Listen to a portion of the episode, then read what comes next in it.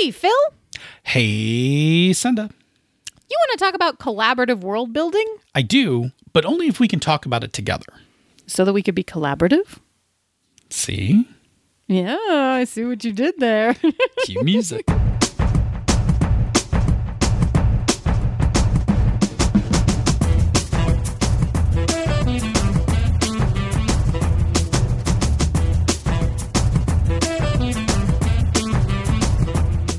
And welcome to Pandas Talking Games. I am one of your very collaborative hosts, Phil. and I am your other very collaborative host, Senda.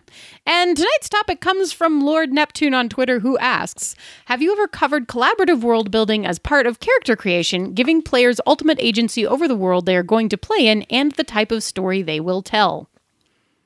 Well, hoo-yah. Um, I feel like we should mention one more thing here because Lord Neptune is, of course, one half of the character creation cast. Indeed. So if you haven't listened to that and you're into character creation, there's a reason he's asking us a question related to character creation. Indeed, indeed. And I wouldn't actually say it's part of character creation as much as I would say it's part of session zero. Yeah, yeah. He's relating it to character creation. To work in the all character is creation. mushy like session zero goodness. Nice SEO there. Nice SEO there. Uh, Well done, well done, Ryan. okay, we are uh, we are actually both big fans of collaborative world building, Um, so I thought this would be like a really fun topic uh, to do tonight. so to get started, how do we define collaborative world building? Definition, Panda. Yep. Let's start it down. Let's start it out by breaking down. Let's try that all over again. Let's start by breaking it down with world building. Right? World building is an activity where details about the setting of the game are determined. Uh, and they can be really large things, like the details of a country or of a war, um, or they can be really small things, like some interesting elements about an inn or a town. Regardless of the scale, the details add information to the canon of the world, and we wind up knowing more about the world than we did before. Right. So historically, this job was the game master's job. They were responsible for creating the details of the world and conveying that to the players in the form of descriptions. And that might have been like if they were just describing something that was pre written, or if they were making their own homebrew setting, then they could do a significant amount of work and actually create all this stuff from scratch, right? So the idea of the GM being the person responsible for the world and and the creation of the world has carried through into a lot of traditional games. It's still pretty common today. If you play a traditionally laid out game, the GM is probably responsible for the world and the setting and all of that kind of stuff because that's sort of the non-PC stuff. Yeah. So a number a number of games began to change this model and started making world building a collaborative effort by including players into the creation process. Uh, and so like my earliest encounter with this that I can remember being codified in a game. And I could be wrong, but my first one when the first one that jumped to mind when I thought about this was the Dresden Files RPG where after you create your characters, uh, you create the city by creating interesting locations and NPCs tied to them. Right? That's that is absolutely world building, and it's totally collaborative because the whole group takes part in it. Now, since then, more and more games have started to use collaborative world building, and on top of it, the idea of collaborative world building has kind of spilled out. So even games that don't have collaborative world building built into them people are using those techniques to kind of include them in your game. So if you're like, "Well, I play D&D and we totally did collaborative world building." Cool. It's not actually coded in the game, but it's totally cool to do. Yeah, we're super excited that you are. Like- Absolutely. and also, I just played like eight hours of game today, and basically, it was like so much collaborative world building for like eight hours, and it's great. And right, it's but you were playing fun. a story game. You were playing an unpublished story game, right? I was, but I also played dialect, right? And that also has a bunch of shared world building, partially through the discovery of language. Absolutely, and that is Right? a and that's another story game. So we definitely see right. So we definitely see collaborative world building as a. Um, it's definitely a part of story games, a large part of story games. Yeah. Again, not always required, but you see it frequently there. But again, we can we can definitely do it in traditional games as well. Right, implement it anywhere you want. So here are some of the reasons that we like it and think that it's good Yeah. for your games. Yeah. Uh, first of all, I- creativity. right? Yeah. So when it comes to creative things, collaboration always makes things more interesting. Collaborative creativity always pushes you out of your own comfort zones. So, you know, if I leave you to make your own town, you're going to, you know, kind of gravitate towards the things that you normally would think of, the places and spaces where you're comfortable. But if I add three or four people in and have them throwing elements at you as well, now we're kind of now we're pushing you out of your comfort zone and that that additive effect of more minds, more cooks to the pot kind of thing actually makes it makes it more creative. Yeah, agree. It's also love lettering, right? So by having players contribute parts of the world, they're able to kind of tell you as the GM the things that are interesting to them that they would like to encounter or the kinds of problems they would like to deal with in the game because they're setting them up for you. They're they're like doing the work for you and all you have to do is kind of take some notes. which gets us to our third point, which is less work for the GM. Yeah, it's Um, great. yeah. So if you have if your group is participating in collaborative world building, then unlike in the past when you would be kind of expected to kind of whip up the entire world from scratch yourself, now you're contributing a part of it, but you're just collecting the information from everyone else uh, and putting that to use. So it definitely reduces the workload on the GM. And honestly, anything that reduces the workload on the GM is always a good thing. Super good, yeah. And the last one, which actually, it might be my favorite part of this, is that in, it increases the emotional investment of everybody at the table in the game. So by creating things they're interested in, the players always have a, an emotional connection to the world and the stuff that they made. But it also decreases the pos- the the probability of ending up in a game where, like you as the GM, have spent hours and hours carving out this amazing setting and world that you want to play with, and then you're trying to fill up your players' minds with all of this information about the setting. If they're giving you information about the setting too, now they are just as invested in this setting as you are, and uh, it's great. Yeah, absolutely. And you know, the thing that we see as those elements that they created get incorporated is that we see that loop. It's the loop that we always say when somebody suggests something, when you incorporate and give it back to them, right? It creates this loop. Like I put an idea out to the world and then it comes back to me in the form of play, right? That is very satisfying, right? Because Extremely. yeah. yeah, so it, it creates that it creates that feedback loop, which is part of what creates that emotional investment because now it's like, oh, I had this cool idea for this world element. Oh, and it like and we played it and it was so awesome. Like, boom, there's that loop, right? Yeah. Um, and Yeah. and as we know, the more emotionally invested players and GMs, because GMs are also a special type of player, the more emotionally invested players are in a campaign world and campaign, the better chance that the game will survive the turbulence of scheduling issues and an off session here and there and stuff like that, right? Like when we're not emotionally Life. invested, like we will punch out of a game over almost any almost any disruption, right? Like, oh, somebody can't make it, cool, we don't have to play tonight. We're done. Yeah, we're done. Yeah. like, oh, we didn't play two times in a row, cool, maybe we should play a uh, different game. Yeah, well, let's choose something else. Yeah. Right. But if but if we have a high degree of emotional investment, right? This this thing can ride the rapids, right? Like it- your players, you and your players will find a way to get back to this game. Yeah. All right. It's cool. That's um that's emotional investment. So I think it's pretty obvious that we are big fans of collaborative uh, world building. So for the rest of the episode, we're going to give some advice about collaborative world building in two different ways. Yes. I am going to talk about using it when you are in your session zero. Yeah, and then I'm going to talk about it when you use it in the middle of running your game. So, do you want to take us all the way to the beginning when we are first sitting down at the table to hatch out what game we're going to play? What do we do in session zero? Yeah, I mean, although actually, I will say we're actually going to talk about both of these pretty collaboratively. what an idea. As we do. As we do. Anyway, but so yes, back to session zero. In session zero, collaborative world building is kind of doing two things, right? It's creating the setting and it's seeding situations. Mm-hmm. Right, so it's it's it's doing it's both adventure seeds and it's the space in which the adventure takes place. So keeping in mind that there are sort of two distinct categories of types of stuff it does, here are some of our tips. So, first tip is create a tone or theme. And I say create, I mean as a group, create a tone or theme and stick to it. Right. So, Yeah. being collaborative is awesome.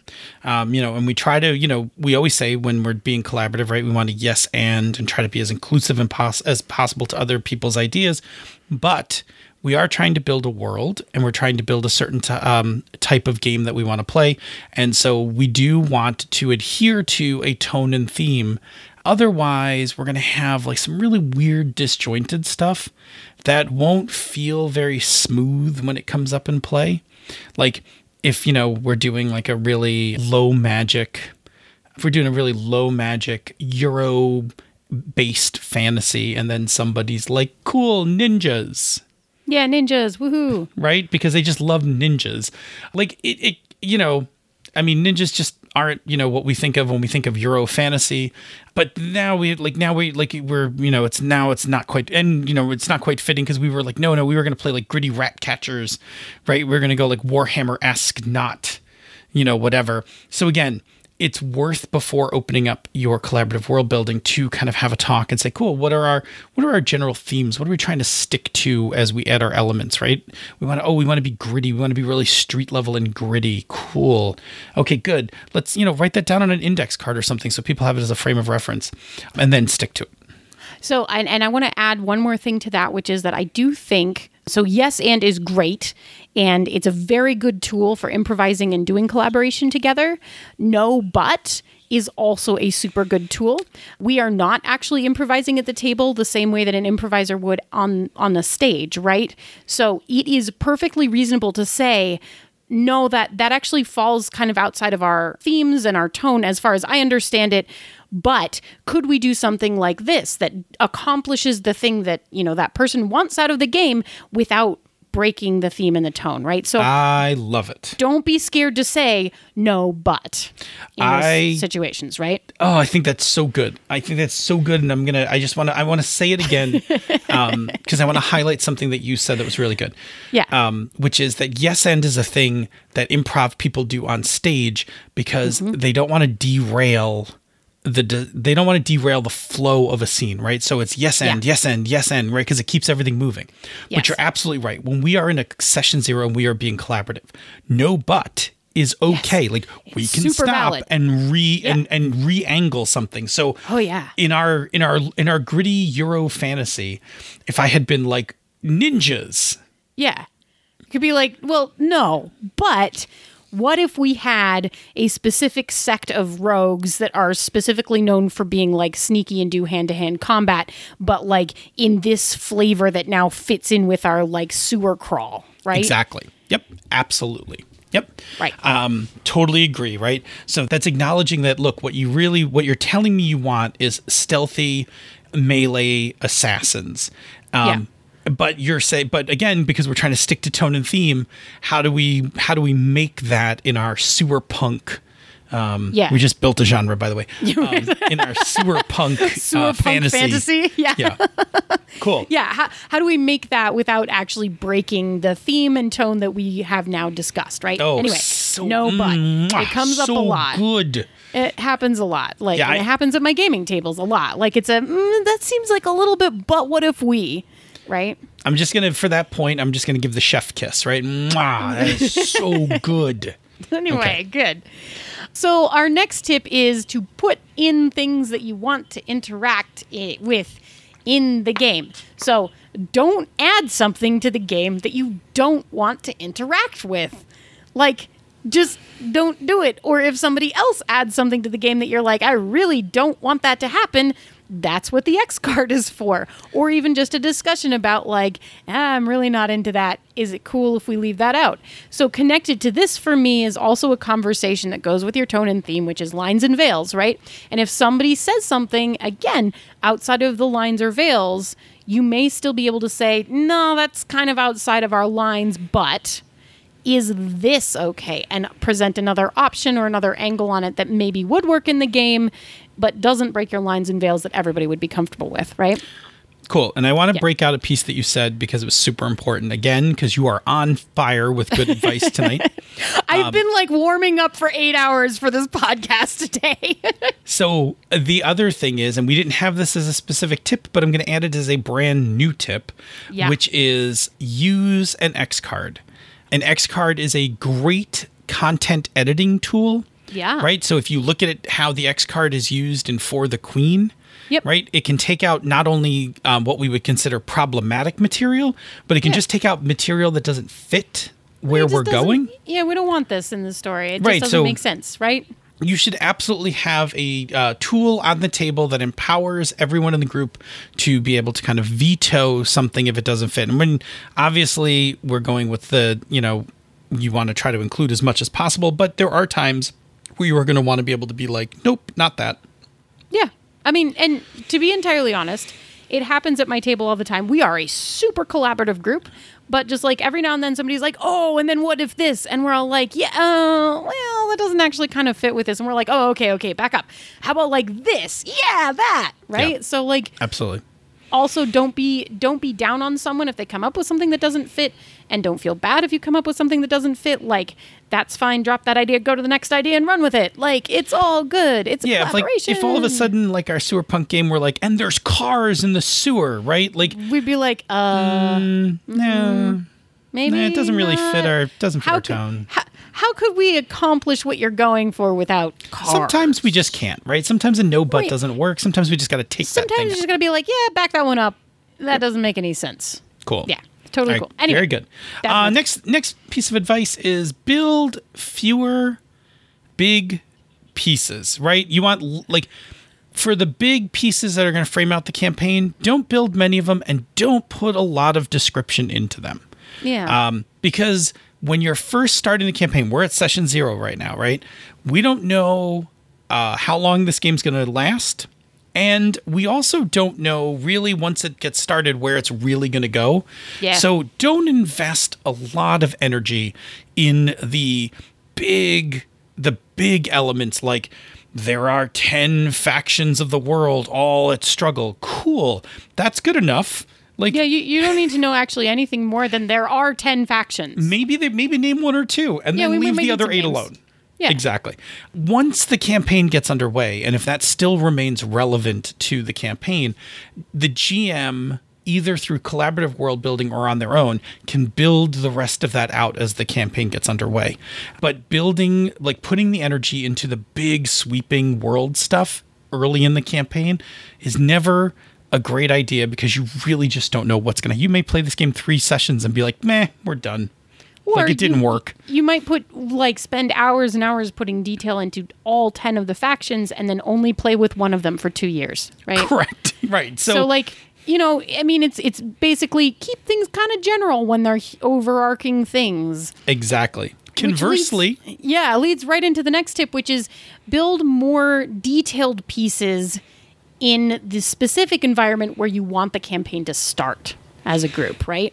Um, because the stuff that you're starting with is the place that you need the detail. The immediate area is where the bulk of the early campaigns are going to take place. So that's the place that you want the details. So if you're in one of those factions and you're doing a job for them or whatever, you probably need to know a bunch about the hierarchy and structure and who you would listen to and who's going to pay you money.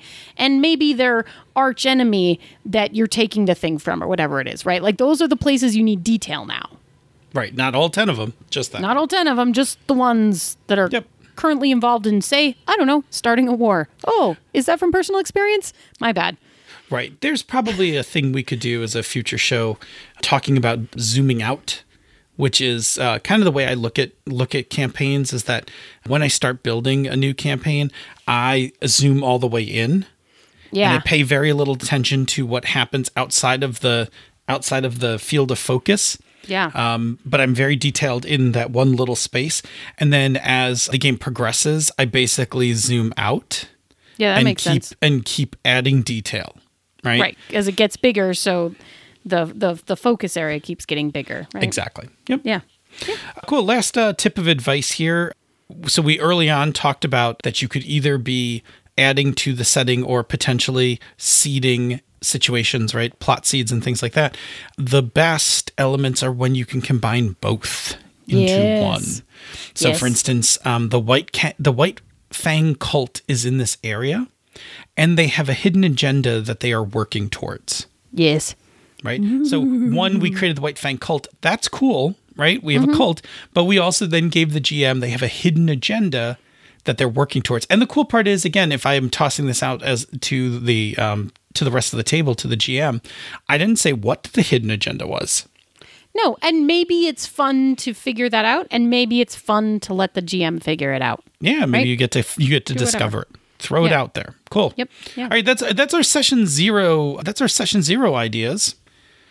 Want to uh, talk about mid game? Yeah, but you're starting it, so I was just keeping my mouth shut. Well, cool. I was just going to wait for you to say yes, and then. Okay, Cool. yes, yes, let's talk about mid game. All right. So uh, in mid game now, we are now adding elements to the existing world and the existing ongoing game, and so our tips are a little different, not radically different, but a little different because what we're doing now is like a little more focused. so, a couple of tips. Maintaining continuity, the same way that you had to maintain all of the elements working together before as you were creating a world, the new elements that you're adding still have to fit with all of that stuff. And they still have to fit with your safety that you discussed at the beginning of the game. And they still have to fit with the tone and theme of the game, right? So they need to fit with all of the things you were working with in session zero. And they also need to make sense logically on top of all of the things you did in session zero and have played through since that point. Exactly. Right. Like, so by continuity, now when you name something in the game, it not only has to fit all the stuff that we, like you talked about tone and, and your lines and veils and stuff like that, but it also has to uh, be in the context of everything that every player has done, every NPC has done, et cetera, et cetera. Right. You can't just jam in some element to get around a problem. Right. That would be the cars in the Yeah. sewer. Right. Right. You've been playing three weeks of sewer rats, like sewer punk fantasy, and then suddenly you're like, we just need a fast transportation. So there's a car there now. Be like, what? No. Like, that doesn't make sense. Right. Yeah. Okay. Next tip is when you're creating elements, um, elements that cause complications are far more interesting than elements by themselves. Yeah. Right? So, giving some details about the barrister in town is mildly interesting, but telling us that the barrister in town foreclosed on your parents' farm, uh-huh. like, that's way better Yeah. right like one of those was one of those was mildly interesting like here's some descriptions about the barrister and the other one is way more fun because now we know we have a potential conflict right between you and the barrister Yeah. And potential conflict is how you get people to roleplay at the table.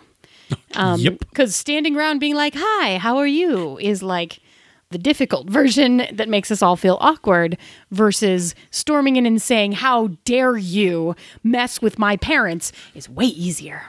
Anyway, so what you want to do as you're adding elements during play is you want to create potential, not plot, right? So your elements should have the potential to cause problems, but you don't have to go in there and say that this is happening immediately. So if they're going to foreclose on my parents' farm, this is not like necessarily a thing that is happening this instant. Maybe he has the documents in hand. But or he's like been threatening to do it or something. been threatening to do it. I'm going to let the GM take that and work it into the story at the point that makes the most sense. Right? Yeah because you don't want to derail the ongoing story right like No. because because if you just made up a point that the barrister is about to foreclose on your parents farm you're probably not going to go to the dungeon to go like searching around for you know potential artifacts Right, when to rescue parent- the prince from the dragon because first you have to rescue your parents. So it has to be like looming but like not immediate. Right. So when you describe it, you want to describe it so that you give the GM the freedom to take that element, right? So thank you for the element. Um, and then for the GM to be able like, cool, when they come out of the dungeon, I'm Yep. going to have the barrister like nailing up a piece of paper on like the door of their parents' house. Yeah. I mean, what's what's really interesting is also talking about this kind of elements in GMless games where we get to just kind of throw out all these problems onto the table and then like see when someone just finds the right moment to tie one of them back in, right? Because Yeah. that totally happens too. Yeah, and so if you're on the player side of this, uh, it's probably worth spending a moment talking about this. When you are the GM and people are collaboratively world building and tossing things out to you, there is um, a little bit of mental juggling that occurs, right? Because you are, uh, as these things are getting tossed out, uh, the GM has no idea what's coming at them, and they mm-hmm. kind of have to look at them and quickly assess like, is this going to work in? Is this going to work in the game? Period. Yes. No. Mm-hmm. Is this going to work with what I've got going on this moment? Mm-hmm. Yes. No. And can I fit this somewhere else down the line? Yes. No. And where would that be? And that's all happening. That's all happening like in the GM's brain at like speed of thought. And so like when these things happen for me, like I'm writing them down on an index card. Right. And I may jot a note next to it like, oh yeah, yeah, totally like it's gonna happen like next downbeat. Like I'm gonna put this in or or oh I'm gonna save this for next session. Like I had this thing where Tony Tony my Rainmaker uh, in our masks game had this girlfriend and they got into this um they got into this fight for a while and Tony was like kept pushing her away because he was superhero and the Nova no less right? Dangerous superhero. Mm-hmm. And the character went to one of the other players for advice and misconstrued all the advice and was going to potentially harm themselves is to make Tony rescue them. And Oh, like dear. I I wrote it on an index card and it was like, "Oh, this is an interesting idea. I'm not ready to do anything with it." And I just wrote it down and I left it like Danny will hurt herself future se- session, right? And I circled it. Yeah. Um, and then as it turned out, right? So was that going to work in the course of the game? Yes, teen drama. Was it going to work in the current story? No. I had other stuff going on that that's not where I wanted to focus the game. Would this work down the line? Uh, yes. Okay, save it. So I saved it. And then a session or two later, Danny and their girlfriend had another argument when Danny was like, You are the only thing that keeps me grounded. You are like, I'm, you know, I'm lost without you, blah, blah, blah. And I like immediately took my pencil and just like drew a line Like, right through, like, Star. well, like no longer needed, Yep, right? Like, that's not a thing. Yep. Like this this this element is no longer valid in the course of the game right? but these are the things just uh, in case you're in case you are not doing improv gming these are the things that are happening as you're tossing these out so it's super fun to do but just know like your gm's doing a lot of work so to go back to our point when you create one of these problems don't put a countdown on it Yeah. just put it there put so it the out there. gm can pick it up and figure out where it goes. Sorry, And didn't mean to go the long way around on that. No, but- that is totally okay. You should talk about the last thing and we should get out of here. Yep. Last thing, create your own complications. Don't create other characters' problems. Asterisks. Yeah, yeah. There's an on asterisk, that. right? There's yeah, an yeah, asterisk yeah. Well, we'll get back to that. Yeah. Okay, so making elements that uh, make things complicated is totally fun, and that was one of our previous ex- previous um, tips. Mm-hmm. Um, but do it to yourself because you are your own consent. Yeah. Right? Like if you choose to do this and make your character's situation complicated, that's cool because you're the owner of that character. Yeah, you did it. Um, when you choose to do it, when you come up with something and put it onto somebody else, it's a consent issue. Yes. So if you are going to do that, then it's valid to say, oh my gosh, it would be really cool if blah, blah, blah. Would that be okay with you? Especially if it's, um, I, I feel like this comes up mostly when it's like me and another PC are in a relationship and we're adding in an NPC to make this a really tricky, difficult, like discordant drama love triangle, right? So, like, this affects my character, but it also affects someone else's character. So I like mean- I need their agreement before we throw this element in. I need I, their I mean, consent. I think that's very valid, but I mean, I often come up with it for other people's stuff all the time. Like, Right. I'll be sitting at a table, I'll be like, "Oh, what if that was your oh. uncle?" Right? oh yeah, Like, yeah, yeah. And but and I will totally say they'll be like, oh, it would be super cool if that was your uncle. And then but like the thing is it's it's it's up to them, right? Yes. It, it really is up to them. So I can say, oh my gosh, it would be super. I think it would be super cool if that was your uncle, and they can be like, oh yeah, that like ratchets up the drama so much more. Or they can say, nah, I'm not really interested in exploring that. And I was like, okay, cool. Right, and that assumes that the that the choice for the element is on them. But if the choice for the element to be created is on you, Right. What we're saying is, don't stick that on somebody stick it. else unless you've checked with them first. Yes, consent. Consent is a thing. That's what we're getting to. Consent. Yep. oth- otherwise, just put it on yourself. Self consenting. Yeah, self consenting. Cool. All right, those are our thoughts about collaborative world building. We are big fans, and we think you should work this into your games pretty much anytime you can. Uh-huh. And what I would recommend is listen to this episode and then go and listen to the Misdirected Mark episode on leading questions and the Pandas episode on leading, Mm-hmm. leading questions. questions. Yeah, leading questions are great. Because leading questions is one of the best tools for collaborative world building. And then you can go play For the Queen a bunch of times because it's kind of like creative collaborative world training wheels because it both teaches you how to ask questions and how to collaboratively world build. Yeah, absolutely. So if you good. do those things, you will be in really good shape for collaborative world building. yep. Okay, so cool. We're getting ready to move into the end of the show, but before we do, as we always do, Senda's going to tell us about another show on the Misdirected Mark Network. Indeed, in Down with D&D, Chris and the Mad Wizard Shawn Merwin dish about everything D&D with a focus on the brand and newest edition of the world's most popular tabletop RPG. That would be 5th edition, another game in which you can implement your collaborative world building skills. Indeed, indeed. Say, Senda, where do people reach us on the internet? Well, you can find us on Twitter at Pandas Talk Games. You can find us on Facebook at facebook.com slash Pandas Talk Games. You can find us in the Misdirected Mark forums, where we continue to run a contest. The first hundred people will be entered to win either a Bag Thulu or a She's a Super Geek dice bag. So come join our forums today. Exciting. Oh, yeah. Or you can drop us an email panda at misdirectedmark.com. And Phil, once they have that information or have joined our forums, what can they do with it? Yeah, please, please, please send us your topics, just like Ryan did uh, this week. You send the topics, we talk about them. That's pretty much the social contract that we have going as you listen to this uh, to Yeah, yeah, this yeah. podcast. Yep. Um, so please keep up your end of the bargain by giving us topics. We'll keep up our end of the bargain by making good shows out of them. And don't worry about the topic. You know, I'm pretty crafty at figuring out how to get something out of uh, out of pretty much any topic. And don't Uh, worry about if you think we might have done it before. We've been doing this for like a while. We don't even remember what we did before. Just throw it out there. Yeah, we have a rule. If it's two years old, then we'll just do it again. Yep. So anyway, um, yeah, send us your topics. Those are super, super helpful.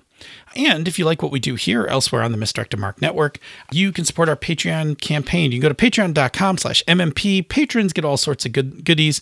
They get the bonus outtakes from this show, the Misdirected Mark after show. They get access to the Slack room for life. If they're so inclined, hook up with us on our Minecraft server where we're building away night and day. Occasionally, Encoded Designs kicks out some published stuff, and people get that stuff. Well, I like that one a lot. Um, it doesn't happen as much as I'd like to because it takes a while to publish stuff. But Yeah, I you totally know. like. But I totally like giving patrons stuff. Definitely does happen. If Yeah, I can yeah, do it, we'll do it. And the other thing we like to do is give shout outs to some of our patrons in each and every episode. And this week, what do we got? We have Craig, the Lord of One Name. Indeed. Thank you, Craig. Curtis E. Takahashi. Thank you so much, Curtis. And Evil Rich. Thank you so much, Evil Rich. I'm sure it's a nickname and not actually evil. say there's something else you can do on the internet that if you are already supporting the Patreon or unable to support the Patreon, both are totally fine. There's a thing you can do that makes oh so happy, and um, it used to be called iTunes, but it's got some other name now that's less cool. Um, but what's that thing they should do? Well, you can leave us a rating or review on Apple Podcasts or the podcatcher of your choice. Most of them do let you leave reviews, and every new review we get really does actually help new people find the show and learn about cool things like collaborative world building because it's awesome and great. And wouldn't you want to share that with more people so that they play awesome games? Yes, is the answer. Anyway, thank you so much to everyone who has already left a review. If you left it somewhere that wasn't the US Apple uh, podcast store, please tell me about it, like on Twitter or something, because we will never find it because it doesn't like alert us or anything. So thank you so much to everybody who's already left reviews. And Phil, show me how you are going to include some collaborative world building in your next game.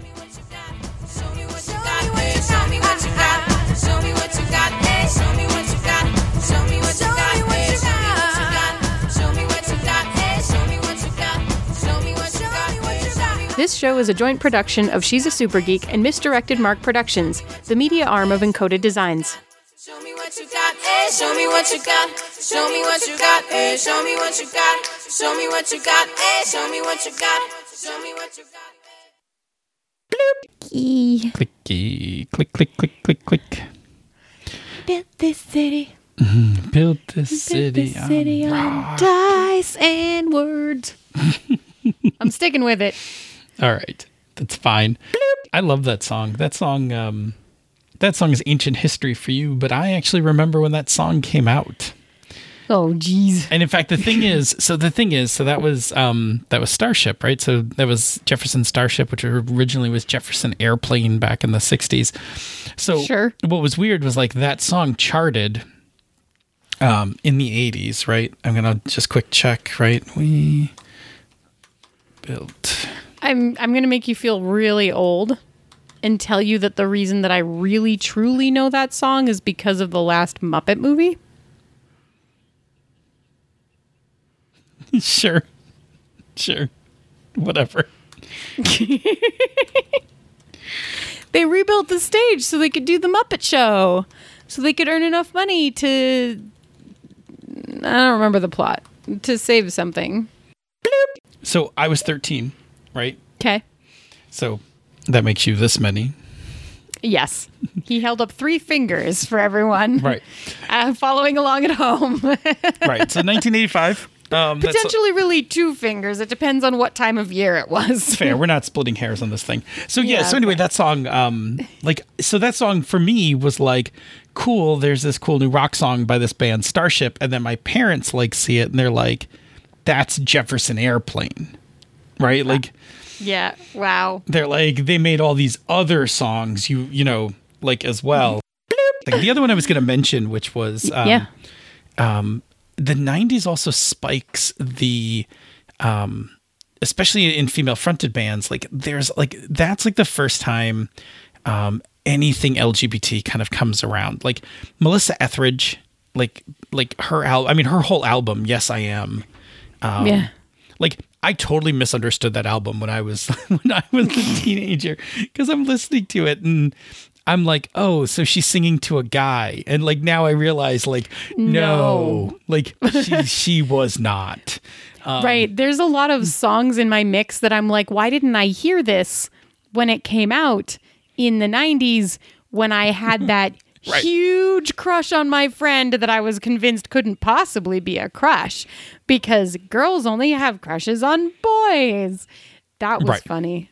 And now I'm listening to all this stuff. I'm like, wow, I was seriously not the only one, but like, I didn't have any, like, I didn't have a track for this experience. So I just like ignored it and pretended that it wasn't so. Yeah, I mean, I think that I mean, again, very true.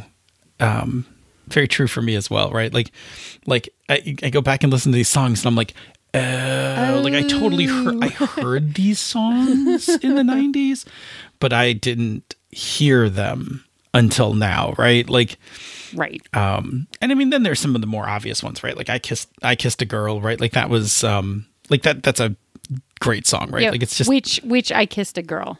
Uh, I kissed a girl and I liked it, or the other one that I suddenly can't remember the tune to. oh, I think I it. kissed a girl and I do it again. Yeah, yeah. yeah. I like that one too. That's the one that I'm like, why didn't I hear that in the '90s? Anyway, bloop. we really need to start the show. Though. yeah, We're like yeah. eight and a half minutes in. Yeah. So it's not the Katy Perry one, Queer shit and music. right? yeah, rock on. Let's. That's our show tonight. All right, here we go. Queer shit and music. Bye. No, no, we'll do the other thing I wrote. Bloop. We'll talk about the thing. We can talk about the thing. We can do the thing. Ready? You're right. Yeah. Meow, meow. I love the face that goes with your meow. Makes me giggle every time, which is not conducive to starting the show. I know Here it's we not go. a very relaxed. Uh, it's a. You, I know. I like really have to work at like getting that sound like to sound like a cat. So I think I like I wind up. It's kind of like when it's kind of like when you're actually thinking too hard and your tongue sticks out. right. There's a thing you do like when you're thinking really hard about something. Yes. But like, there's a thing that happens with your eyebrows that go together, and I don't know. I know. Like that's that. that's my Yeah, think. that's- Right. That's my think hard. Right. like I'm thinking think hard. hard my eyebrows. Yeah, come together. You totally just called me out for my tongue sticking out when I think too hard about things. It's totally true. I don't know how I feel about this. Okay, anyway, we should really start the show now. I believe we can start the show now. 10 minutes in. Rock and roll. No, I was about to. Oh, damn it. Sorry. Just, Right. No. Shh. Do, do.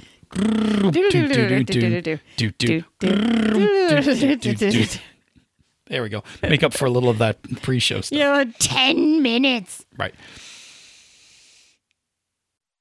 I don't know. I I have a lot to I have a lot for us to say on this. I, f- I feel like I have a lot to contribute on this. I just changed the color of the next line because Thank I you. think I was it was supposed to be for Yes. me. I was stalling, hoping you would pick up on that. Thank you. Thank you. Was like, wow, Professional. he's passing it from himself to himself. That makes no sense. Correct. Let's talk about mid game. Let's. Okay, never mind. Um, not to be confused with Goodrich. Right. Not not Goodrich, Goodrich. Good, Goodrich doesn't support this podcast. They support another podcast. It's but true. Evil Rich supports this. Evil Rich. Feel like we, we win. Yeah. Yeah, definitely with some leading questions. I love me some leading questions. Do- Show me what you got. Duh, show me what you got. I almost happened? started What- singing the what wrong happened? song. Did you mess Show up? Show me what you got. Wow, that was like a failure to initiate end was a sequence of, do, of do, show. A do do do do do do. Show Nah, me what you got. Wow, that is not how that works. I really did do eight hours of collaborative world building and also some beer and also a lot of ice cream and then finally some pizza. Um, and that's You need I to am. take a deep. You need to take a deep breath. I know. Take one right now. Forty-seven minutes. We can say goodbye to everybody. Uh, Okay. We got a pl- we've plenty front loaded the front of the show. yeah, we did.